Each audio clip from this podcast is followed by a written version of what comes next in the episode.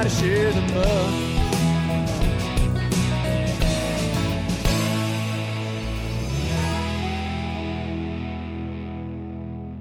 Part of it is the look, right?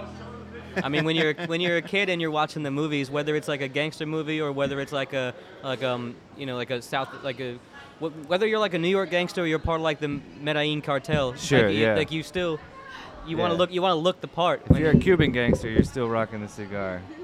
It's true that when you're driving and smoking a cigar, it looks cool. Doesn't matter what vehicle you're in. All right, guys and dolls, scallywags, and shall we? Sure. All right. Ladies and gentlemen, guys and dolls, coalesce, cogitate, and cavort with us. This is Share Your Buzz, episode 107. I am Tony. I am Chris. And we are fancy tonight. Yes. Yeah. We are fancy tonight. We are in a place we've never been before. I've never been before. Chris, you might have visited this place when it was its old establishment. I'm not sure. Yeah. But I'm a little too young for that. This is awesome, man. We are in our neck of the woods here a little bit. We're down the road. We're at Primings Cigar Lounge in beautiful Nashville. Beautiful bar, beautiful spot. Indeed. And we're here with our guest, and I'm going to have him say his name because I neglected to ask him how to pronounce his last name perfectly. Yeah, the time for that was 10 minutes ago. Yeah. This is Darren Chaffee, and we are actually at Primings Cigar Bar. Oh, Primings. Primings Cigar. Sorry about that, folks. That's the beauty of recorded audio, is that we can go back and I can take out my own flubs, but then I had to take out this whole introduction, and now I don't want to do that again. So you know what? As long as I'm the one looking like an ass, I'm fine with that. Well, usually it's me. He has to go in and cut whatever I say out, but I never do. I just leave it on. We're working on it. So thanks for hanging out with us, man. No, I'm very happy to be here. Thanks for inviting us out here. This cool spot. Appreciate it. And so you guys at home know we are at a cigar bar. Yes. And lounge, and it's beautiful, man. And I'm smoking an amazing cigar. And we are at a cigar lounge, and we are here with our guest, Darren, who, would you say, was that the proprietor, I guess, of... Principle Cigars. Principle Cigars. That's right. And something, once again, me and Chris have managed to take somebody who does something we like and trick them into coming on our show and hanging out with us. It's pretty much all we've been doing for the last 2 years, 107 episodes of tricking people to hang out with us. That's a talent. Yeah. Yeah, it depends. We return their favor, though. We share the buzz, though. We do. We throw many cocktail parties. We do. And had some fun. No beautiful cigars, though. I'll be looking for the invitations. Mm-hmm. Oh, you'll get one. Oh, in fact, we just you just missed our. Every year we usually do a big Share Your Buzz Miss party, and we actually didn't. We actually didn't do it this year because our 100th episode fell like a month before. And we were like, we can't afford to throw two parties like that in a row. It's like, there's no way it's happened. But, and so thanks, Darren, for hanging out with us, and thanks for hooking us up with these sweet smokes. Yep, happy to be here. You want to describe to everybody what each of us are smoking here before we jump in? Sure. We, so our what we describe as our ongoing limited production is the Aviator Series. Mm-hmm. And you are smoking the Cochon Volant from the Aviator Series, which is a really unusually shaped cigar. It's an unusual vitola in that it's sort of tapered, but it has a cap at the foot as well as the top. Aviator Series is different than a lot of other cigars and a lot of other cigars that we produce in that it's,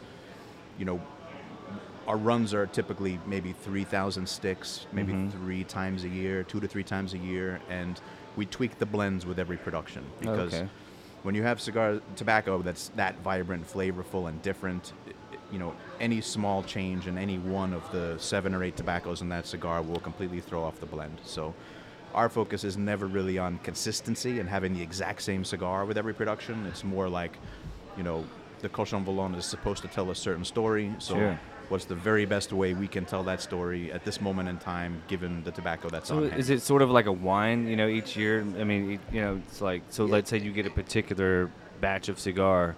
It's similar, but wine is more like baking in the sense that you put it in and it takes a certain path, whereas the cigars are...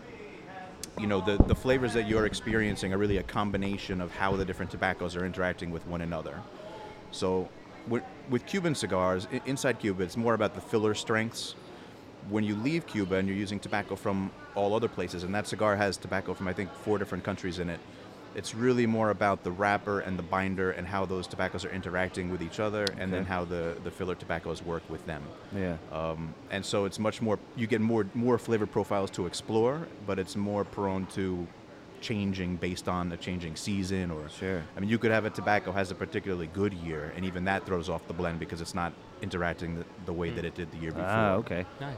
Yeah, yeah. So anyone that's really says that the cigars are the same all the time is in a way lying anyway. So I just don't see the point in chasing consistency when I can chase better opportunities. You know, with we get some exciting new tobacco, I want to incorporate it into the blends.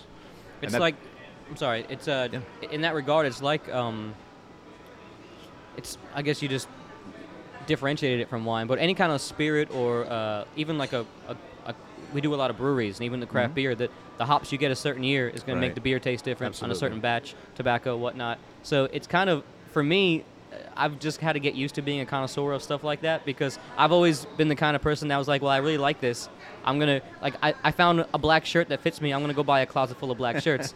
Like, but with good stuff like cigars and wine and good beers, like you almost can't. You're not going to get the consistency. No, and you have to chase the individual years or runs that you like. And personally, I get bored. I mean, I definitely get bored of the same thing all the time. Even my own cigars. I mean, I make them for me, and I'll often reach for a far more inferior cigar just if it's something different or that I haven't smoked. Gotta cleanse the palate. Yeah, it just the variety is the spice of life, as they say, and it's just nice where even though the story of each of these cigars is in essence the same.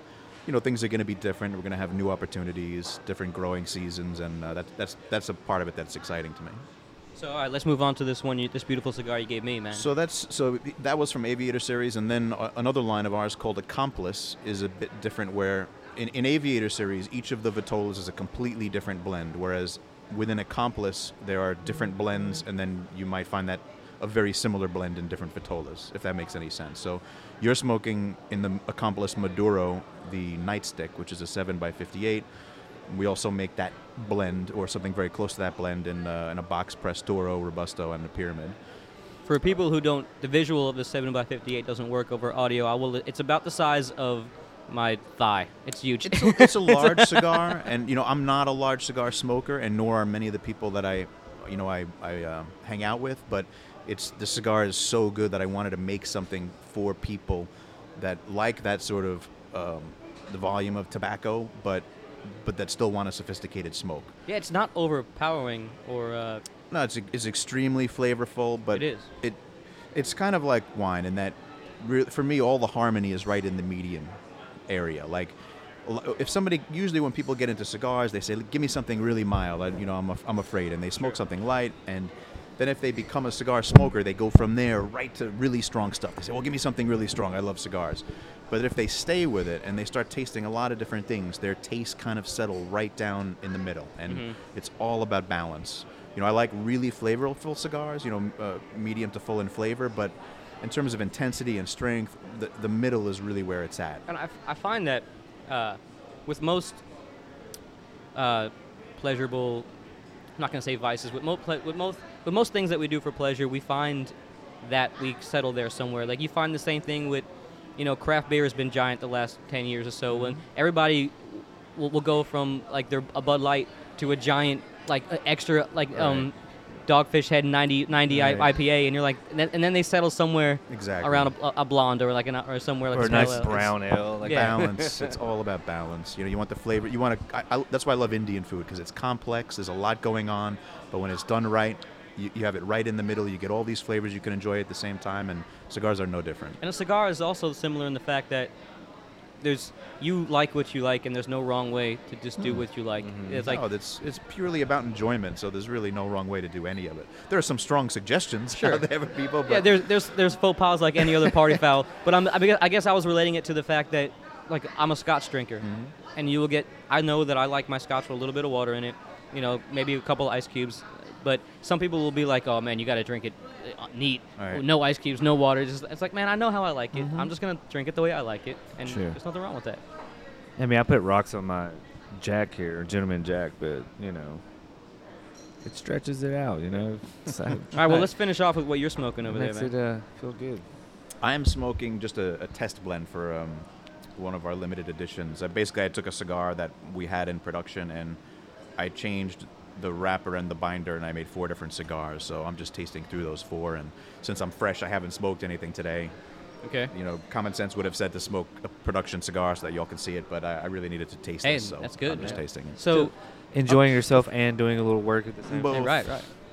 All right, well, man, just that one little description of all our cigars raised so many questions. But before we get too deep into it, let's go back to the beginning and talk about you and how you got into all this, man. Let's yourself a little bit. When I was in high school, I was into old stuff. I was dealing in books and clocks and, you know, old things like that. And I got into paper, and I discovered cigar labels. Cigar labels are basically, you know, like when you open an old cigar box, that image that's on the inside. Sure, yeah. And I was in high school. I walked into a shop and I bought a box of these things, and something just said to me that there was something there, because, you know, they were 100 years old, the price point was right, they were beautiful, and they were from an era where, you know, cigars, it's not like today. I think something like 4 or 5% of people smoke, and that counts the guy that has a cigar once a year at Christmas. But around the turn of the century, it was an extremely high percentage of people that smoked. So you had cigar shops on every corner in every city. And when you went into the shop, you had a largely illiterate population. They had to stand out. They're looking in the counter, and the manufacturers are competing for their nickel, and the only way they have to communicate with the consumer is that little 6x9 image. So it was sort of a perfect storm where every theme you can imagine ended up on a cigar label. The quality of the lithography was fantastic. It's stuff that couldn't even be reproduced today from a printing perspective. So anyway, I started buying these things, and man, it's funny you say that, though, because that's how I my first earliest memories of even a cigar as a thing was my grandpa having cigar boxes and all those. And I remember I used to just keep, like, my toys and stuff in the boxes when he was done with them. I would put stuff, like, put my baseball cards and stuff in there. And I still have a couple of these old ones. Now every time very rarely do I buy a full box anymore, but now when I do, I always save them, thinking that, you know, maybe one day my daughter will look at this box and have this memory of me in it. Well, buy them now, because middle of next year we have warning labels coming in the U.S., 30% coverage. Oh, man. So they're not going to be the attractive things that they are and artistic expressions that they are right now for all the producers. So let's jump ahead. That's really sad. Man, I got so many questions, so let's jump ahead a little bit and just talk about how you got started with Principle and how you got into it. And so I was into the paper, and then I started traveling looking for cigar labels, and then I started buying and selling vintage cigars, but really early stuff, like 1870s through the 1930s. Oh, wow. But I was mostly really interested in the packaging and, you know, how they were all put together and the advertising. So are you smoking a vintage cigar, though? It's not something you would smoke, would you? Yeah, I mean, you can. Certainly people do. I have many times. I'm a bit more about finding them, and I'm more interested in the sort of curation process than I am in lighting them up, but they're definitely interesting. I mean, I've smoked plenty of 100-year-old cigars, and there's definitely interesting flavors. It's like smoking a piece of history. It's crazy. Yeah. We also sometimes take cigars that, you know, we may have a box of cigars from the 1890s, but they'll have some wrapper issues, like, you know, they weren't handled properly, or they have a beetle hole or something like that, and we'll take them down to the Dominican, and we have some very old wrapper leaf that's really relaxed, some Banao that's about 12 or 13 years old now, that's very, very light. And so we'll just leave the cigar with its existing wrapper in place, put the vintage wrapper over top of it, and then suddenly you have a smokable cigar again. Oh, wow. Whereas prior it was just, you know, you're like retreading the cigar. Yeah, I mean, and that new wrapper will give it some character, but at least you can experience the bizarre old cigar. Whereas, you know, if we didn't do that. How does that work? Useless. With you think it would go bad, like it would dry out or something, or? Well, a lot of the stuff, you know, a lot of it we have provenance on. Some things we don't, but you know, I've smoked a lot of just creepy, crazy old stuff, and you just never know what you're going to taste. They're not, you know, when they get that old, they're just not going to give you similar flavors that you're used to with a cigar that's less than 5 years old, but you'd be surprised at what you do taste in an older cigar. Oh, okay. Yeah. Interesting. Like, you can taste history as well. Mm-hmm. Yeah. So, are you from Nashville, or how long you been in here, and what made you want to open Principle here in Nashville? I've been here about 13 years. Okay. I grew up on Long Island, then I was in Delaware for about 12 years, and then I came here.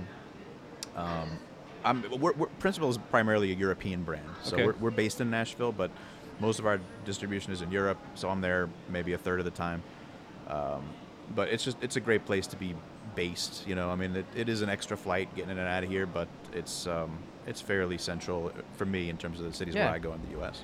And it's, as far as Nashville is concerned, I mean, the reason why we do this podcast is to talk about all the cool things going on in Nashville, and this is something we haven't done before, haven't touched on before, and it seems like in every other big city, there's cigar lounges are a big thing, and cigars are a thing, and if you're going to have every other vice here, you might as well add some tobacco in there too. Nashville's a fairly cigar-friendly city. Yeah. I noticed we have some of the bars downtown, and like this place has only been open for a year, you said, right? So, but it seems like now we're getting jazz clubs. Now we're getting like some higher-end restaurants and bars, and why not? It seems like the perfect time for a cigar company to come in and have some local flair to it. So you said this Aviator that I'm smoking, it was it's the number one seller in Germany. Is that what you said? Yeah, that's very popular Vitola over there. That's awesome, man. That's awesome, man. Appreciate it. Man, so, okay, let's start from the beginning. Let's, or at least for the, for people who maybe not know the basic makeup of stuff. Like, you were talking earlier about wrappers and fillers and things like that. Let's talk about what basically goes into a cigar and well, so the cigar 101, in terms of just the basic construction of it, you have your filler leaves, which are long, full leaves. Not medium filler. These are the entire leaves of the tobacco. That's what you would see hanging from the ceiling in a curing barn. Yeah, you'd see that. I'm skipping a lot of stuff, but in terms of the actual construction of the cigar, the filler leaves are bunched. So you have your recipe, so to speak, which would be your blend of filler leaves. They're bunched together.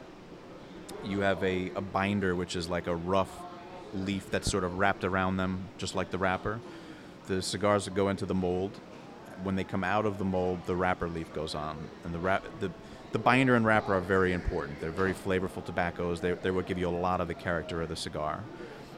The cigar you are smoking has a Ecuadorian wrapper and a Dominican binder.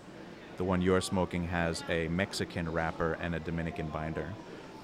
And we use tobacco from. It's funny because Dominican binder is actually my Mexican rap name. No, but and you mentioned to me I like to smoke Maduros, and you had mentioned to me that the one I'm smoking is a pure Maduro. And it's a natural Maduro, and that that wrapper is not monkeyed with in any way. It's not oiled, dyed. A lot of cigars you can even wet your finger and touch them and see the darkness coming off. So for people who, for people who might not not that I am in the know, but I'm a very novice cigar smoker. I've been smoking for a while, but I just know what I get, what I like, and I go home and I smoke by myself. And I wouldn't call myself an aficionado at all. But for people who even have less information than I do, the wrapper would be what you would go and you'd see when you see all the guitars lined up, or the cigars lined up, the color differences, like the Maduro, the natural, the Connecticut. There's actually variation even within the wrappers that we use on. Like that cigar, for example, we roll them all. We're using the same wrapper leaf, and then if you looked at them, you would see a variation. So before they're put into boxes, they're color sorted, so that way you don't have like one cigar standing out that's slightly darker or slightly, So there's a lot of handwork in cigar making. It's an incredibly laborious process where there's some I'm lying to make up the number, but there's some estimate where like 200 people's hands are involved in that cigar by the time it reaches you. Because I can attest for this one because. Well, maybe a half inch in onto it right now, and it gets more delicious the more I smoke it. It's a tasty smoke. Yeah. That sort of inch point is where the flavor really kicks in. Most of our cigars are fairly relaxed at first, and then they just get really either bright or sweet, or whatever we're giving you tends to come in the middle of the stick. The way that my grandpa described it to me when I was little was, and again, I never really felt it until, I'll tell you about when the first time I felt it, but he described me that cigars he liked had a creamy taste to them, and I never knew what he meant until the first time I went to the Caribbean and I had a real Cuban, and I was like, oh, now I see what he's saying. It doesn't burn. It's almost like you're taking a spoonful of cream in your mouth. And cream is definitely a characteristic. A couple of our cigars in particular, the Patria, which is the Churchill and Aviator, is a really creamy cigar. Cream is nice. It sort of just coats your mouth. Yeah, I like that. But it can go along with a lot of other different flavor profiles. You can have a leathery, creamy cigar, a sweet, creamy cigar, a nutty, creamy cigar. Interesting. So I'm trying to just... Let me see if I can describe this one.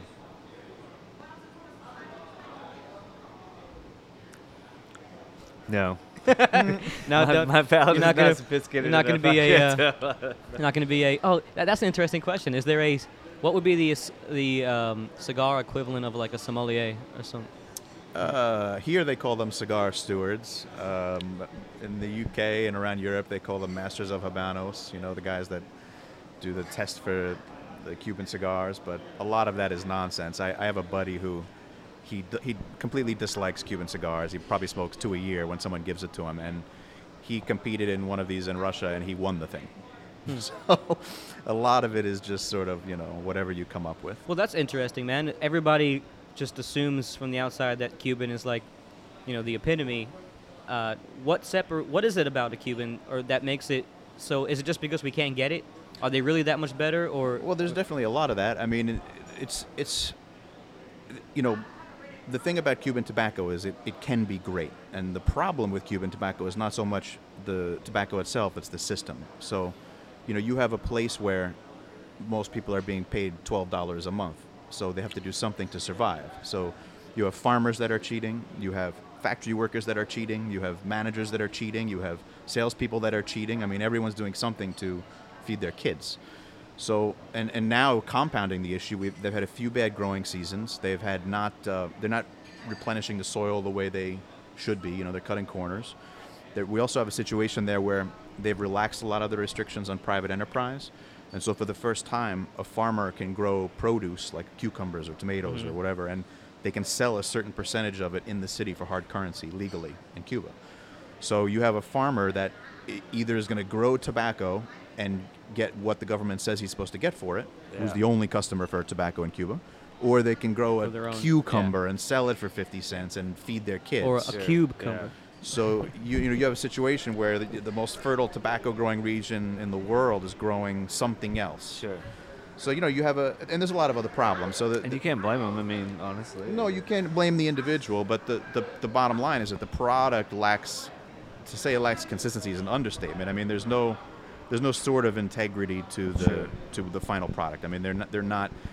In theory, Hoyo de Monterrey is supposed to be like this. Apartagas is supposed to be like that, but they'll take the same cigars off the same table that happen to be the same vitola and package them differently. Huh. Oh, wow. It's a complete mess and crapshoot, and it's just not, you know, it's not ready for the American market. I mean, we're not ready for opening a cigar box, half of them being too tight and being okay with that. Like, Americans will not put up with that. Sure, yeah. Sure. So let me ask you this. I grew up in Florida, you know, Tampa being a big cigar city. In fact, I think they call it Cigar City. Yeah. And, being so close to the Caribbean, we all know about the Cubans and the Dominican Republic. That's where a lot of stuff comes from, stuff that we get in Florida. So is there something about that part of the world that makes the tobacco better there, or can you grow play? Like, I know right in our backyard here, a lot of the cigarette companies, that, you know, Kentucky's a big tobacco country. Is there, can we grow, can you get a good smoke from someplace, from like America or Europe? I mean, the cigar you're smoking has tobacco from Pennsylvania in it. Yeah. Awesome. So, I mean, the short answer is yes, but for us, it's more about the recipe, right? Like, that's actually a really weird American tobacco. It's not, normally Pennsylvania we're using broadleaf. That's something else. It's really unusual, but it works wonderfully with that blend. It's not a lot. It's maybe 10, 15% of the filler, but it's an important part of it's an important component of the cigar. You know, Cuba, the strengths of the filler tobacco are so important, and tobacco from Cuba can really age well. Nicaragua is on the same Teutonic plate as Cuba, so some of the tobacco has a similar characteristic. Dominican tobacco is a lot more aromatic. And so when you play with all these different tobaccos, you can come up with flavor profiles that are just really interesting. You know, like I have a lot of stuff that I would describe as very citrusy and bright. I have stuff that's very leathery and earthy. I'm not a big fan of straight wood, you know, Dominican, you know, but there are just so many delicious, interesting combinations that you can create out there when you use tobacco from different sources. Sure.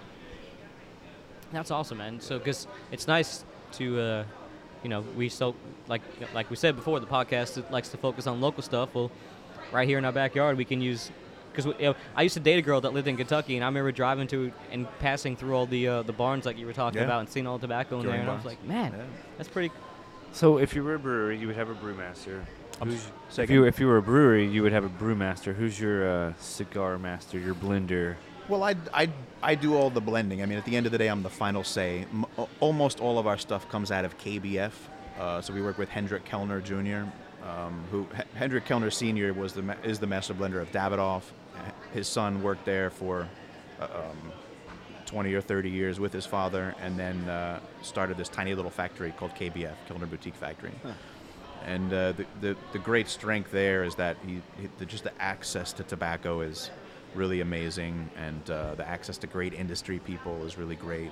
Yeah. So we're able to come up with, I mean, you could be the greatest blender in the world, and if you don't have the raw materials, you're not going to be able to do much. Sure. And with Hendrik, we come up with such amazing tobacco, and he's a wonderful man. He's conservative to a fault, you know. So it's everything is sort of a very slow process, but you know, it works well with us and it works well with what we do. Yeah. So how long have you guys been making? How long have you been? I've been making cigars nearly 20 years, but we've we started working with him in 2013. That's when we launched Principle Cigars. 2013. Cool. 2013. We've been. You're already number one in Germany. That's pretty bad. No, well, we are not. That was our number one selling Zotolo. Got you. So okay, you mentioned that you're mostly a European brand. Yeah. How does that? Did you start in Europe, or did you started here? You're based here. So how did the distribution in Europe happen? How did that come to be? Well, I've been working in Europe for a long time in the antique business, uh-huh. So I was there regularly. I have a lot of connections there, and then I launched the company, and in my mind it was going to be an American brand at that point, but you know, things just started happening in Europe. In 2014, I won the Cigar Smoking World Championship. We're going to talk about that. And so that was a bunch of free advertising and you know, notoriety just sort of came our way, and you know, I'm a fan of always going to the path of least resistance. And, sure. And Europe just sort of where things started to grow more easily, so it's been our focus. It's kind of been our focus with the podcast, Path of Least Resistance. We're like, we like to drink and smoke and have weird conversations, so let's put mics in front of us and do those things on mic. So tell me about this cigar smoking champion of the world. I didn't realize that was a thing. It's a thing. We're in the presence of royalty, folks. No, definitely not. This was it was the brainchild of a guy in Croatia named Marko Bilic. He has a cigar club there called Club Mareva, which is literally in a Roman palace. Wow. And maybe about, I think, 8 or 9 years ago now, he came up with this idea for the Cigar Smoking World Championship, which is basically a slow smoke. So at the time, they were Monte Cristo No. 4, which is a small cigar. And basically, everyone gets the same cigar. There's a special band at 9 centimeters, and there's a whole bunch of crazy rules, but it's effectively, you have 2 matches to light it, 1 minute. Once that minute is up, there's no more reignition, and it becomes, how long can you smoke the cigar without it going out? And it, there's other things like you can't ash for 40 minutes. There's penalties, minutes based on when you do ash. You can't burn the band. You can't get up. Can't drink or talk for the first 5 minutes. You can't blow on it. You can't blow through it. It's only traditional smoking. And there's just enough crazy rules to keep it really interesting. But at the end of the day, it's just deflate the cigar. Just slow smoking. Man, is there that raises a new question. Is there a proper way to get the most amount of flavor to actually smoke the cigar? Because like you want to have like, for my personal, I feel like I get more flavor when I do like a nice slow drag, small drag. You don't want to like take a big puff and burn your mouth. Well, you'll know. Yeah, I mean, in general, it's not so much the individual puff that matters. It's the frequency, and just talking about flavor and taste and what you're tasting, right?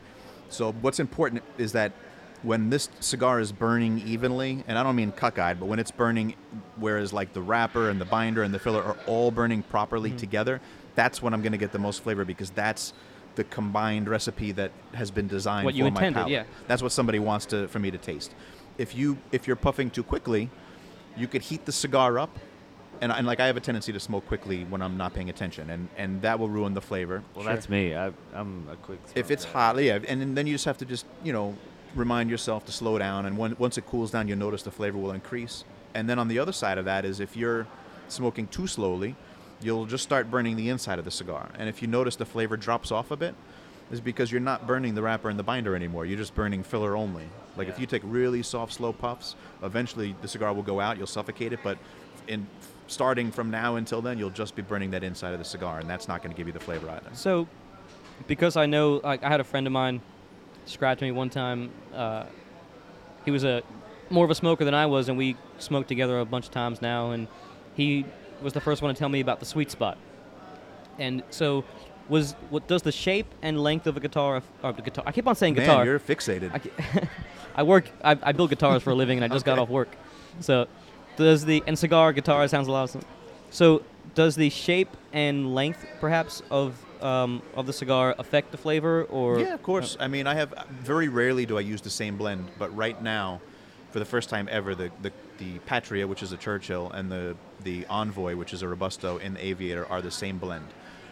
And the only difference is that obviously the Patria being a Churchill is 7 by 49 versus 5 inches on the Envoy. And if you smoked those cigars side by side, you would not think that they were the same blend. Really? Yeah. They come across completely differently. The Patria is just soft, creamy. It's got that almost Cuban soapiness to it. Mm. It's a really interesting smoke. And then the Envoy has this really great, almost like a faint tartness that comes through, really from the binder, but that doesn't present itself in the Churchill format. So that's part of the blending process. Like, you really need to taste cigars in the intended format. You can't just roll a Robusto all the time and hope for the best. It's like, so does the, let's say like the sheer length of the cigar or like shape like you were saying, does the more you, I would imagine, just thinking about it off the top of my head, I could be totally wrong, but you're sucking the smoke, you're puffing on it, it's coming through the rest of the leaf to get to you. Would the longer the cigar be, more smoke coming through it during the smoke? Would that change? I guess what I'm asking is, does you puffing on the cigar, drawing that smoke through it, change? Does that smoke that you're drawing through it change the flavor of the tobacco in the resonate? I think it's more of the cigar, size of the cigar itself, where the position of the leaves that you're smoking. Remember, because even though it's the same recipe, if we're smoking a 5-inch versus a 7-inch, those leaves are cut somewhere. Yeah. And when the leaves are growing, the stronger parts of the tobacco are going towards the end of the leaf, towards the point. So based on where you have those leaves positioned in the cigar is going to impact the flavors that you're going to receive, as well as the intensity. Yeah, this cigar is a lot bigger than I would usually smoke. Mm-hmm. I usually would do like an 8.58. Yeah. This is like not overpowering, not burning, But perfect. I hope it's still a lot of flavor. Yeah, it's incredible. I've been smoking that a lot lately too. A really yummy cigar. Might have found my new favorite. No, this one's really good too. I feel like I'm not good enough with the cigars to be able to tell you what it tastes like, but I know it's smooth. And I know it's smooth. That's the one thing. It doesn't burn or it's not hard. So coming up as a and that's a big thing too. That's why I asked about the does the size of your draw matter, because a lot of times even a cigar that I normally like a Padron, I normally like. Mm-hmm.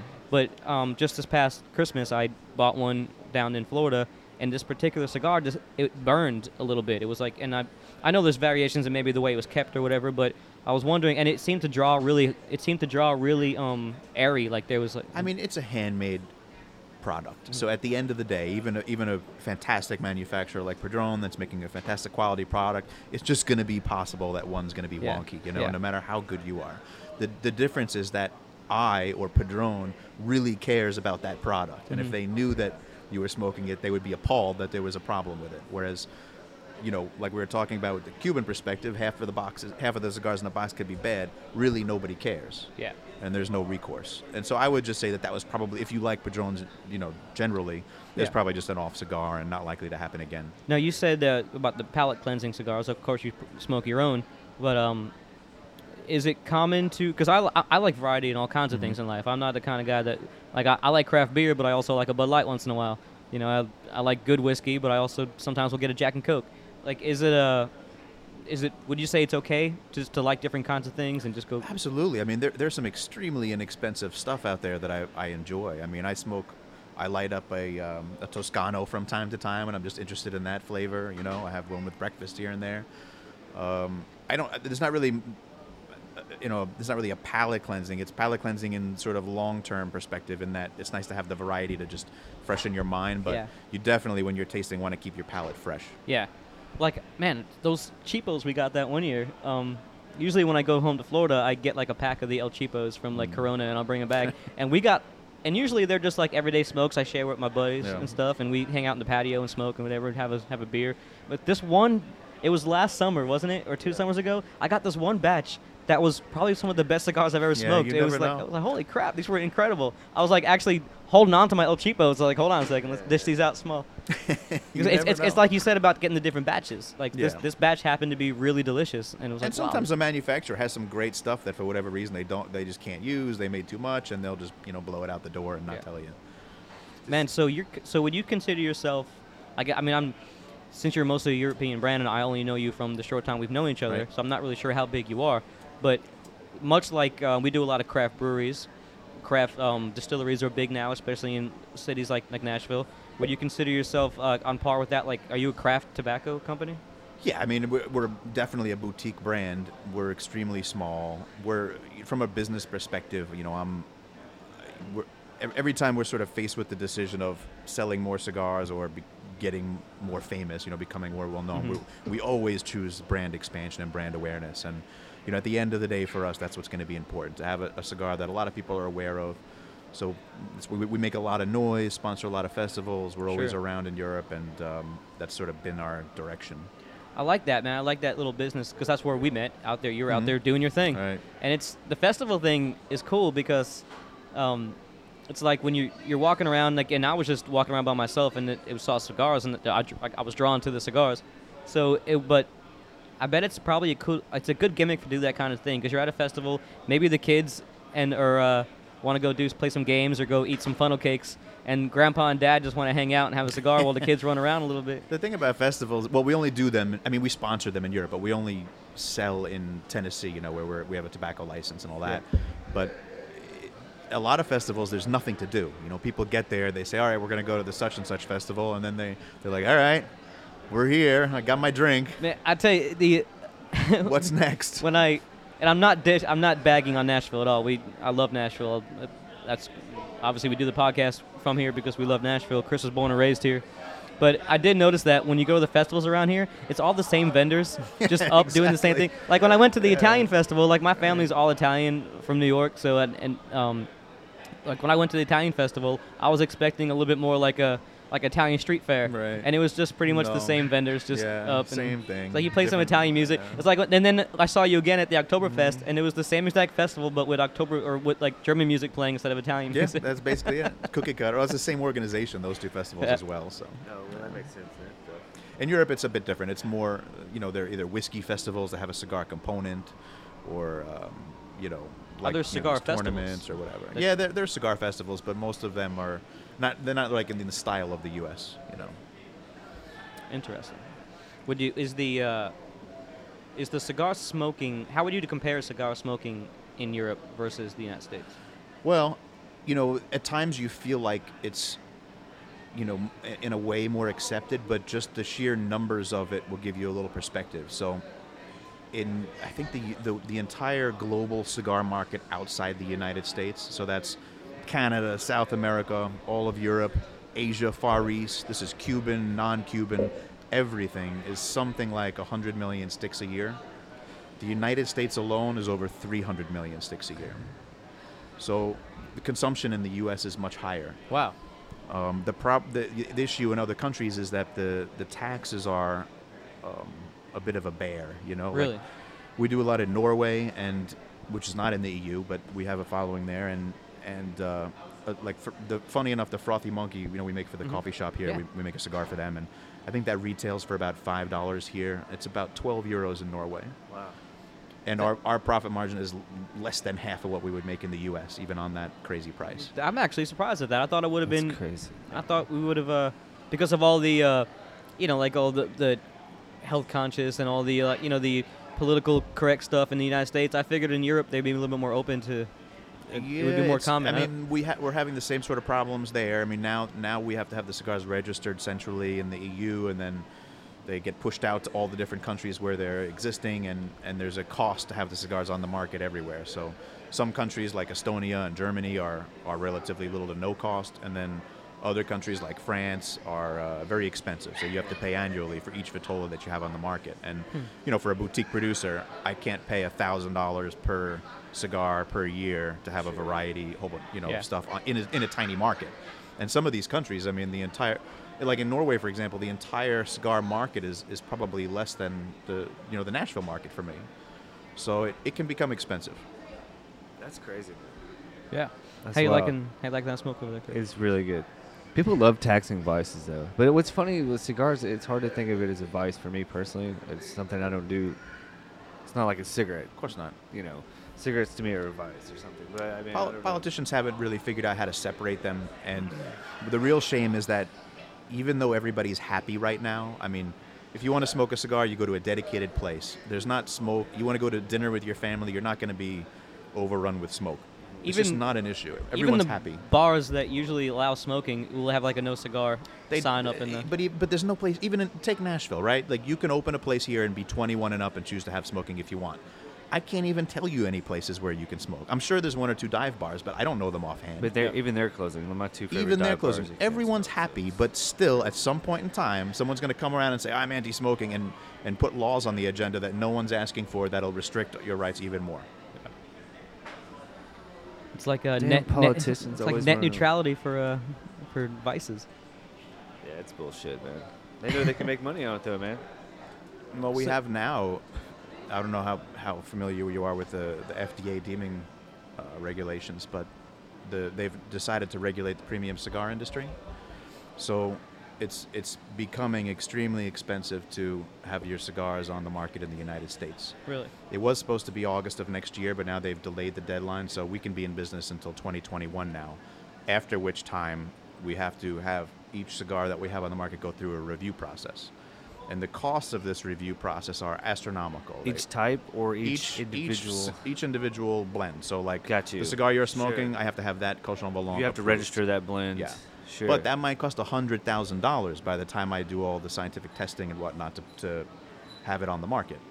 So they've created a situation where the big guys are going to be fine because they're happy to spend the money to have the cigars on the market. But the small producers are not going to be able to spend crazy numbers to have things approved. And we're talking about a product that hasn't changed in 150 years. That kind of... I mean, you just dovetailed perfectly. I was making a joke, but that does kind of go with the net neutrality thing that people like us are going to deal with. If, let's say, net neutrality goes through and they start charging out the ass for websites and, to hosting, that means all these small-time podcasts like us who aren't like Adam Carolla and Joe Rogan, exactly. It's like we're going to have to start paying out the ass to start to host our small little podcast. It would be just like if Budweiser managed to get a law passed that every microbrew in America had to pay $10 million to be in business, to have their stuff tested, just to make sure it's safe. Like, of course they would like that law, So how does that kind of go into the business aspect of it? Like I know you have to have a liquor license to sell liquor, and different states are different. Like I know where I grew up, it was in Florida, it's beer and wine and then liquor. Here in Tennessee, it's liquor and wine and then beer is separate. So is there something similar to that for tobacco? And do you have to go through? I know even with craft breweries, a lot of times they have to go through. It's like a distributor by law.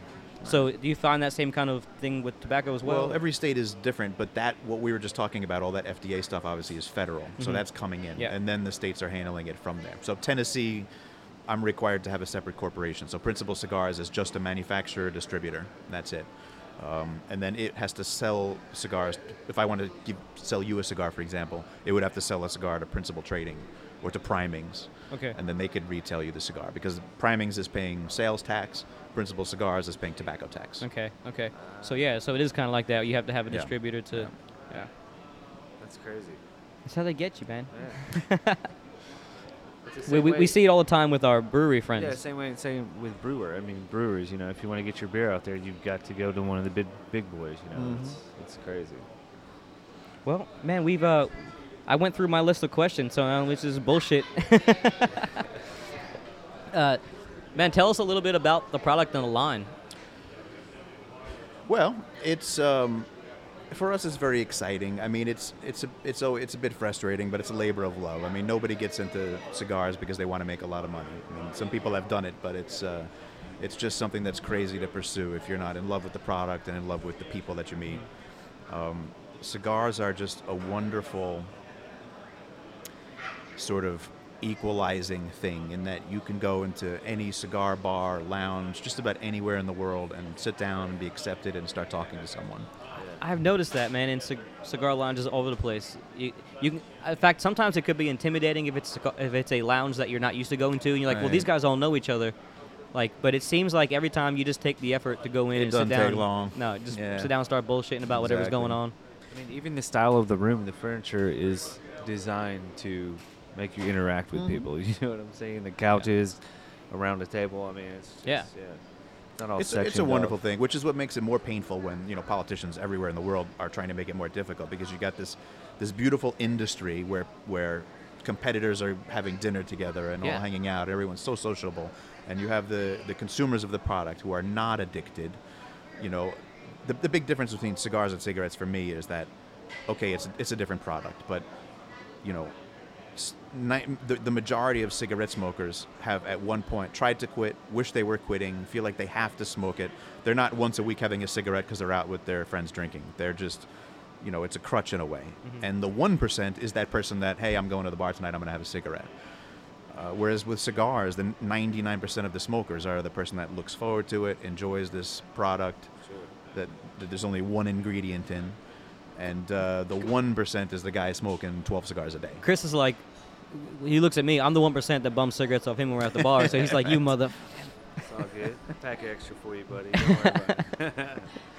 Well, I smoke American Spirits. They are the cigars of cigarettes. So, you know, they get lots of flavor in there. So it's funny. Talk about a long smoke for a cigarette. Chris will be out there for like 20 minutes. So that's one thing I like about American Spirits is that you can actually taste the tobacco. You know, they're not so watered down with chemicals. And I've never actually had a cigarette. You're not missing out. Really? No. Well, I'd probably love it. That's why I've never smoked. Maybe a little bit. They're pretty good, though. Something about that hits you right. Once I started smoking cigars, I never had the urge to really smoke a cigarette unless I'm out and I'm drinking and I want to bum one. But it's just now that I know what good tobacco tastes like, I don't really want to just smoke paper. All right.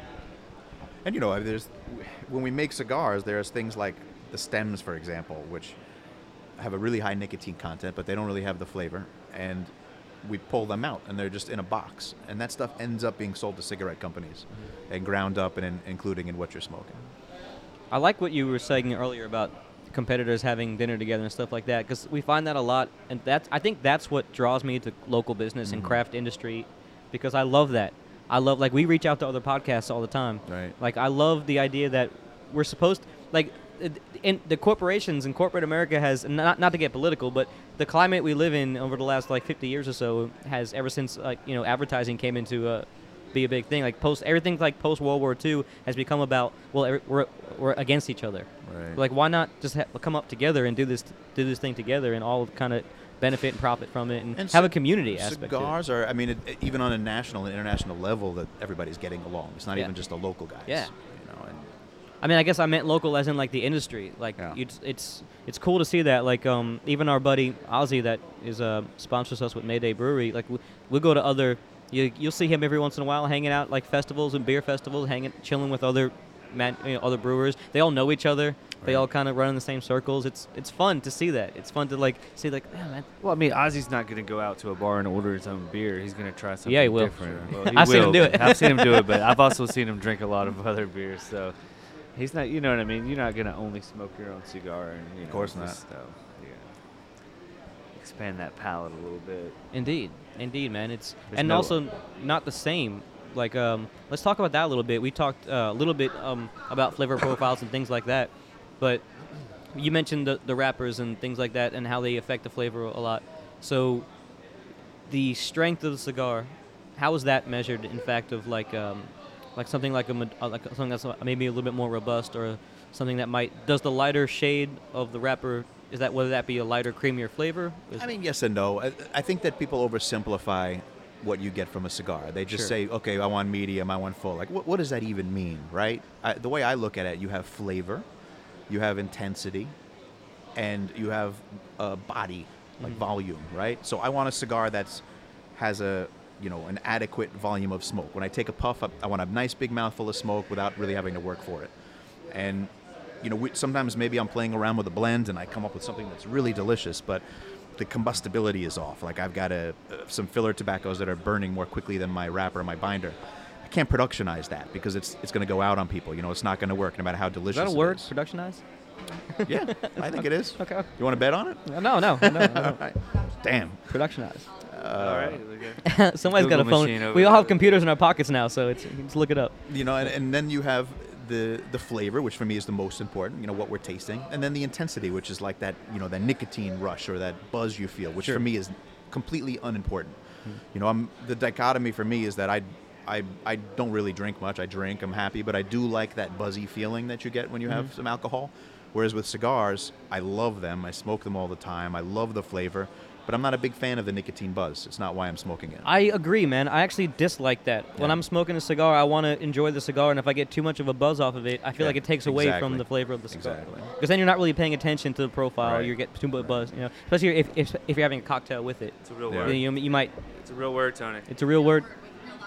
I believed you. I believed you. I got more where that came from. I actually, you know, as a... He's got vintage words. He started out in vintage shanties. You can actually put whatever... I'm a big fan of, like, the rules of language don't really apply because you can, nowadays, with, like, text talk and all that kind of stuff. Oh. And I'm a writer, so I should be, like, super uptight and arrogant about the written language. But I'm like, it's all just symbols that we agree mean something. So if we all agree that LOL means something, then... Yeah, let's use it. I don't care. Well, it's changing. That shit's like official now, right? Like they're starting to put modern, you know, like every year they make new words or whatever. My brother, who is a published author, sent me an email yesterday with emojis in it, and I'm like, "You're a 50-year-old man." But I also emoji in there, you know? Yeah, dude. Yeah, you have to convey the emotion. Well, otherwise, the people will misunderstand your text. I think it actually makes us more intelligent communicators if we can all agree that a picture means something, and you get more of an understanding of what the person is saying. Because it's hard via text to sometimes, especially if you're like a smart ass like me. Yeah. Sarcasm does not cross over text very much. So if you can put a little winky face in there, then people get what you're talking about. Yeah, exactly. I mean, it's really hard to get it. I mean, you could definitely take the edge off a text, or just let somebody know that you're meaning by just a simple happy face or winky face. Oh, it can go the opposite direction though, where you put LOL after something really mean, just to like make it a little bit. Take the edge off. Yeah. It's like, oh man, then you're like, is this person serious, or is there's truth in jest? No, they know you're serious. Like, man, I could be like, Chris, that those shoes you're wearing the other night. Oh man, LOL. Hey, don't hate on the kicks, baby. That means your shoes suck, but I love you, man. I appreciate that. Man, we've gone almost an hour already, and I feel like we can keep talking to you because I'm intrigued with all kinds of this. Well, we can keep talking, and then you can just use the good stuff. Mm-hmm. That's it. So I'll just cut all our parts out and just let you. It's a documentary. No, it's good. So man, this will come out after your New Year's party that you're throwing right here at Primings, right? Yep. But we could talk a little bit about that. New Year's party at Primings, but then the big thing for us every year in Nashville, we have a series of events in May. Okay. Around Steeplechase. My birthday month. Nice. Right. Steeplechase, yeah. When's your birthday? May 25th. Okay, that's after. I'll be back in Europe. But I can lead up to my birthday by going to your events. You can. It's a good lead-in. You'll be partied out though. We started about 10. I think that's a challenge. We're pros, man. Maybe 11 years ago, I had a few people over to my house after Steeplechase, like a little after party, maybe 30 people, and it grew to the point where now we have about 600 people for the fully catered. Yeah, for people that don't know, Steeplechase is a big sort of the social event of the year in Nashville. You know, it's a horse race outside. It's a big hat show. It's great. So we've grown to the point where now we have a whole bunch of front row real estate on the turns. We bring about 150 people during the day for the Principle Cigars tailgate, and then we have the after party at Boxwood Hall, Stork House, and Brentwood. Man, it's funny how the great magnet of the world brings things together. I was just talking about this the other day with my girlfriend. Was saying that we should go to one of these horse racing events. I've never been. And she was talking about the big hats and everything. And I was like, well, what do I wear?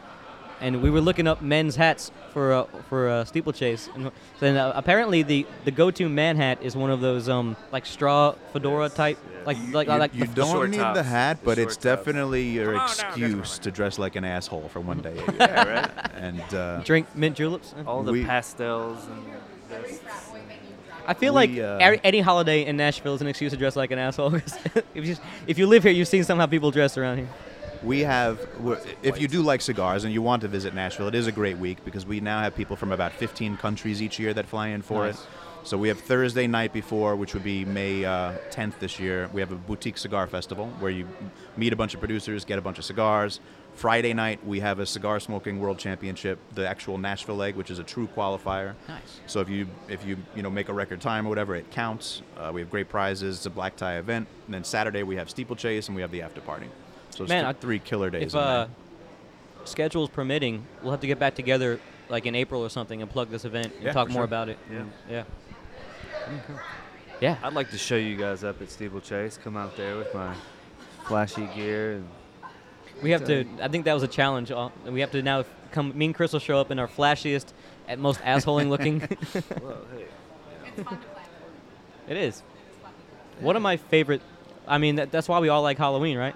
It's the grown up. It's the best grown up holiday. I'm just gonna wear like the sweater that's not needed. Just the whole, the one you throw. Yes, on your back. Yes, I have no response to that. I want to see it though. We should totally go all yuppie and just shut. Yeah. Yes. The dock shoes. I'm not even going to be in a boat. I'm wearing the dock shoes. Hey, hold on a second. I wear dock shoes on. Like I love my Sperry's. I love my Sperry's. I don't care what you guys say. Why do people wear? I grew up in Florida. Come on. People that wear sports clothes when they're not in a sport, they're not actively, right? Being sporty or Hey man, it's. Yes. People will say the same thing about. Don't get me wrong, it's fine. People will say the same thing about camo is making a big comeback this season, and people are like, "Oh, you can't wear camo if you don't if you weren't in the military or you don't hunt, you can't wear camo." But you can't make camo classy though, right? It's always.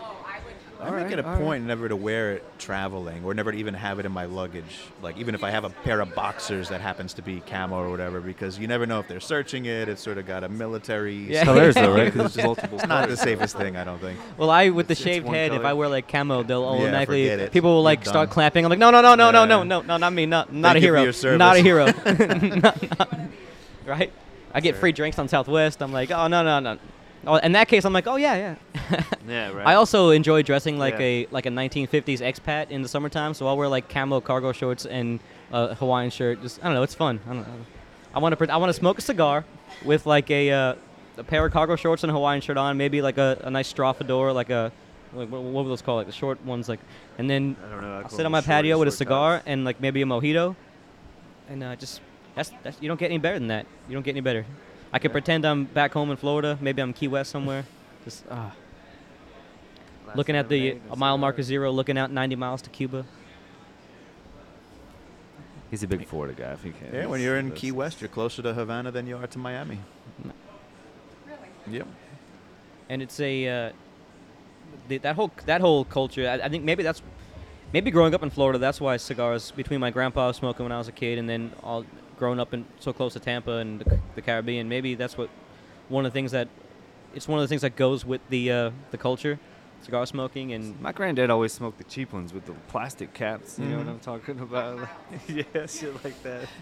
See, my family's all Italian, so they had the real skinny long ones. Yeah, the little Toscanos. Yeah. They're not bad. They're not terrible. It's really interesting. They're sort of a different product. Like they don't need to be kept in the humidor. They say that there's some kind of fermentation. I don't really know what the process is, but they're almost, they're hard. And but there's a time and a place when you just sort of crave that flavor. Yeah. But not terrible. Okay, that actually reminds me of something I wasn't even thinking of. I will occasionally, when I go down to down back to Florida, my favorite hideaway spot's in Cocoa Beach, and I go down there, and they have these cigars. They're probably cheapos. I don't know, but when you're in the moment, and they have like a rum flavor to them. They hand dip them in rum and stuff like that. So. Nowadays, with like the craft breweries coming out, it's not looked down on anymore to have like flavors in your beer. How do you feel? How do you stand on flavored tobaccos? It's a completely different product. I mean, it's definitely. I'm not saying it's not.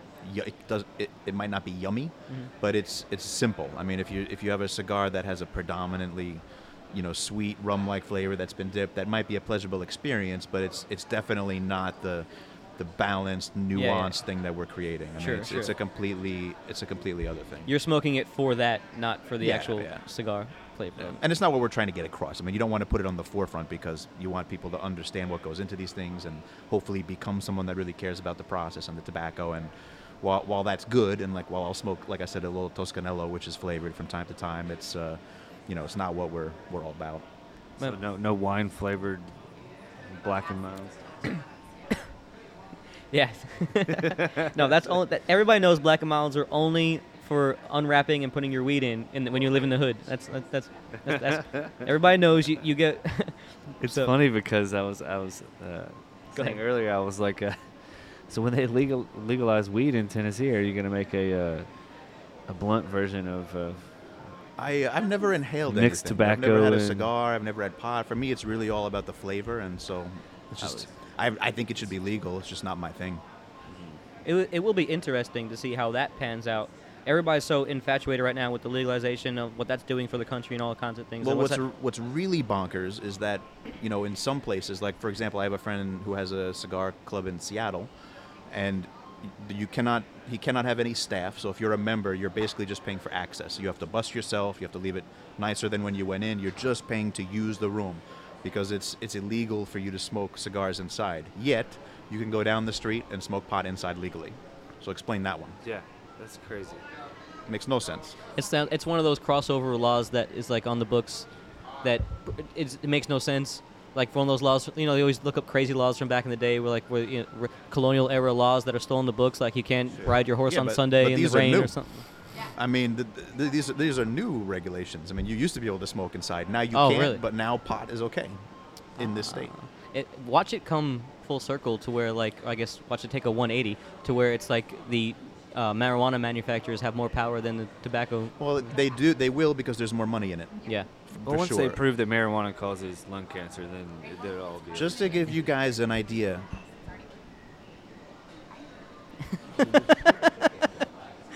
It is. Just to give you... Now we're answering questions that are people asking off mic. It's funny. Just to give you an idea, the entire premium cigar market is literally one half of 1% of tobacco. Yeah. So it's really, really nothing. There's no money in this. They don't care if it goes down, you know. It's just not where the action is. Man, do you see, I mean, and we touched on this a little bit earlier, but do you see like a almost like a luxury tax maybe in the future? Like where they might, okay, this is, like you said, this is such a small percentage of the cigar smoking. Well, there's no money. I mean, yeah, you can tax it more, but at the end of the day, what's that going to make for the municipalities? Yeah, I guess you're right. Yeah, you're right. You know, but cigarettes and all that, it's a huge amount of money. So a lot of countries are now figuring out, well, we're making it impossible for people to smoke, but where's our budget going to come from? Because we're making millions of dollars from tobacco. Yeah. There have been a few places in the world where for the first time we're seeing a little bit of light. Not that it's going to get better, but in Austria, for example, they just recently, the incoming party had in May 1, there's some really nice cigar lounges around Austria, and now finally they're going to allow those to stay. So like and they were set to go out. So like there are little glimmers of hope here and there around the world, but overall we're suffering. Man, Chris, I feel like I've hogged the conversation because I'm so into cigars, man. Well, it's okay. I mean, you're more of a cigar guy than me, so it's fine. Can you hear me? A little bit. Sure. But I do enjoy a good cigar from time to time. I feel like I've drawn you into my circle a little bit because I always, whenever I bring cigars back, I will always share them with Chris. Because I enjoy them. It's just all you have to do is let me, because I was looking for someone to share a smoke with, and it's and I've the moment Chris was like, yeah, I'll try one. Hey man, I'm here. Just hit me up. Yeah. Yeah. Well, sometimes you're in Europe, but. Well, yeah. Now that we've formed a podcast friendship, I will. Right. I'll tell you what. I'll invite you to our events if you invite me to your cigar smoking events. Works for me. So, man, thank you so much for sitting with us and talking about your stuff. And yeah, pleasure's mine. This was thank you very much for learning experience. Yeah. I got to ask some questions that I was intrigued about. So many times we talked a little bit before the show. So many times where people enjoy these little pleasurable things in life, but they don't really know the backstory of it, how it comes to be. The business of it, or even the art of it, the art that goes into it. There's so much art that goes into something like this that it's you might not think about when you're just smoking it. All I would say to people is, you know, premium cigars are something that even if you only smoke one cigar a year or two cigars a year, have it as something that's a part of your life, because there's a time and a place where it's just a beautiful thing to experience that can add so much more. And you know, that one or two a year or whatever it is not going to hurt you, and it's only going to bring enjoyment. Man, I'll tell you what. My daughter, who is 21, and had her when I was 16, so I know you're looking at me like I'm talking shit, but no. And for this past Christmas, she came down to Orlando. We all hung out in Orlando at my parents' house, and I was going out one night with a buddy of mine, and my daughter surprised me and came to town early. So I was like, "Well, come out with us. You're 21 now. We were gonna go to Corona Cigar. We're going down there. We'd pop around places around downtown Orlando." And so we went out. We had some dinner. We had some drinks, and we went to the cigar lounge. And me and my buddy Brandon both got one. And she was like, "I want to try one." So and, she was like, "No." I asked her. You know, I was gonna give her something small, lightweight, and she was like, "I want to try whatever you're trying." Mm-hmm. So she was a trooper, man, and she enjoyed it. And that will definitely be a memory that hopefully she'll look back on someday. And because she grew up in small town Georgia, and so like just going downtown Orlando was already kind of a big deal for her. So, and then going to like a fancy cigar lounge, and you know, where there's like fountains and it's all like Cuban decor inside, and you know, you sit at the bar and the bar's all lit up with like marble and stuff, and it was I can see the look on her face, even though she tried to downplay it. I can see the look that she was like, it was a really good experience for her. Right. And that's, even if it's not a memory for her, I'm going to look back on that and be like, I had to smoke with my daughter for the first time. That was as beautiful a thing as it is, and as wonderful an experience and as wonderful a thing to share as it is, I also think about it from, do you know the comedian Stephen Wright? Yeah. How he has a way of describing everyday things in a way that make him sound absurd. It really is, like he has a joke about, you know, you're on a steel tube 30,000 feet in the air and someone asks you if you want a Coke. And the way he says it, it sounds funny. It is also absurd to think that, hey, man, would you like to sit next to me and suck smoke through some bunched up leaves? We'll just sit there quietly. Okay. It's a crazy activity. And when you sit down, I mean, me and Chris have had so many conversations on the porch that might have been cut short or might have been interrupted by something else, by TV or radio or whatever else we were doing. But we just, when you sit down and you have a half hour to 40 minutes and you're going to smoke, and you're just sitting there on the patio and then there's some music playing and you're just bullshitting, it's, you know, you have a great conversation that you probably wouldn't have had before. Yeah, so it's true. It's a catalyst for a lot of things, for sure. Chris, you got anything else to add, man? Smoke more cigars. Where can we find you and your products, man, around town? In Nashville, the best place is Primings. They have the widest selection. We also make a cigar for Frothy Monkey at all their coffee shops. The Frothy Monkey signature, which retails for about $5, it's a 5-inch cigar, is a beautiful, beautiful smoke as well, and really accessible. Acme and Southern Air both carry our cigars. Craft Brewed on 8th Avenue has our stuff, and so those are the great places where you can actually smoke stuff. We can walk there from our place. That's right down the road from us. Yeah, those are good guys. And then for information in terms of our products and the upcoming events and all, you can always go to principlecigars.com, just PRINCIPLE cigars.com, and we try to keep that abreast of everything. Perfect. So if I wanted to get a box of your cigars, talking to Mike, can you get them? Order them. There's links on there. There's links to all the different country online retailers in different countries, and in town, you know, Primings always has everything as well. Gotcha. Well, again, thank you so much for sitting down with us, man. Darren Chaffee, is there anything else you want to add before we get that's it. Happy to be here. He's like, no, get the hell out of here. These guys, I've had enough of you guys. Yeah, man, but thanks so much for coming and sharing your story and sharing some products with us. We Anytime. Some good smokes. It's been a pleasure. Look forward to hanging out. We'll definitely do this again. We'll get together before the big events in May. Yeah, absolutely. Again, and we'll talk Maybe we do a live broadcast from one of the events. That'd be incredible. That'd be great. Definitely. And, you know, we always talk about doing – my ideas are going crazy now because we're always talking about – we have a lot of bands, we have a lot of breweries, things on the. So we always talk about doing a varieties type show where we can get like some of the comedians and some of the bands together. Man, what if we do some of that, something like that, but for a little bit more upscale, where we do like we get like a nice, we get Ozzy to maybe do like a small batch beer, and we have some Principal Cigars out there. We get a venue like this to host. Like, man, my wheels are turning now. We do pairings with breweries all the time. Be happy to work something out. Yeah. That'd be great. Maybe we can hook you guys up and we can work something out for sure. That's the most fun part of what we do is. We would be on at the house right now having this conversation between ourselves anyway. But the most fun for me is seeing people that we have had on the show listen to other people that have been on the show and hook up and do something together. Like we've had our friend of the show, Mackenzie Wallace. She does All Hallows. She makes like I think she calls it upselling. Like she takes old clothes and makes them, you know, redoes them, makes them new and stuff again. And she Ozzy heard her on our podcast and invited her out to have a booth at one of his events. Nice. And it was like, I like that kind of stuff. I like seeing people that, and everybody supporting each other and coming up. It means I got to listen to you guys? You don't have to. Oh, okay. Don't do that. I recommend you don't do it.